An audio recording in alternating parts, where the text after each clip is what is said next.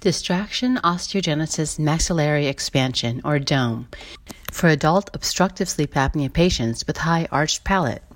A study by Stanley Yung-Chuan Liu, Christian Guilleminault, and Lee Kyung, Kwon, and Audrey Yoon found that obstructive distraction osteogenesis maxillary expansion, or DOME, is a reliable method to expand the nasal floor and hard palatal vault in adults with obstructive sleep apnea, or OSA.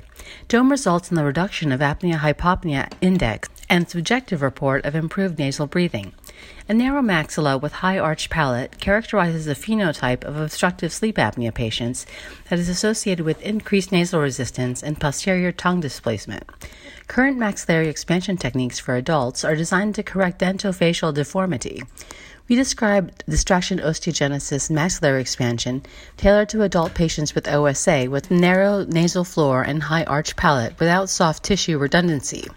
DOME is performed with the placement of maxillary expanders secured by mini implants along the mid-palatal suture.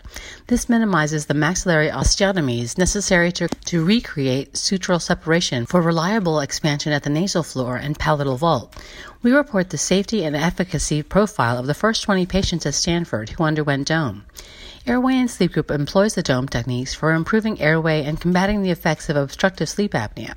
Schedule a consultation to develop a strategic plan for airway improvement by calling 703-646-9950 or visit www.airwayandsleepgroup.com.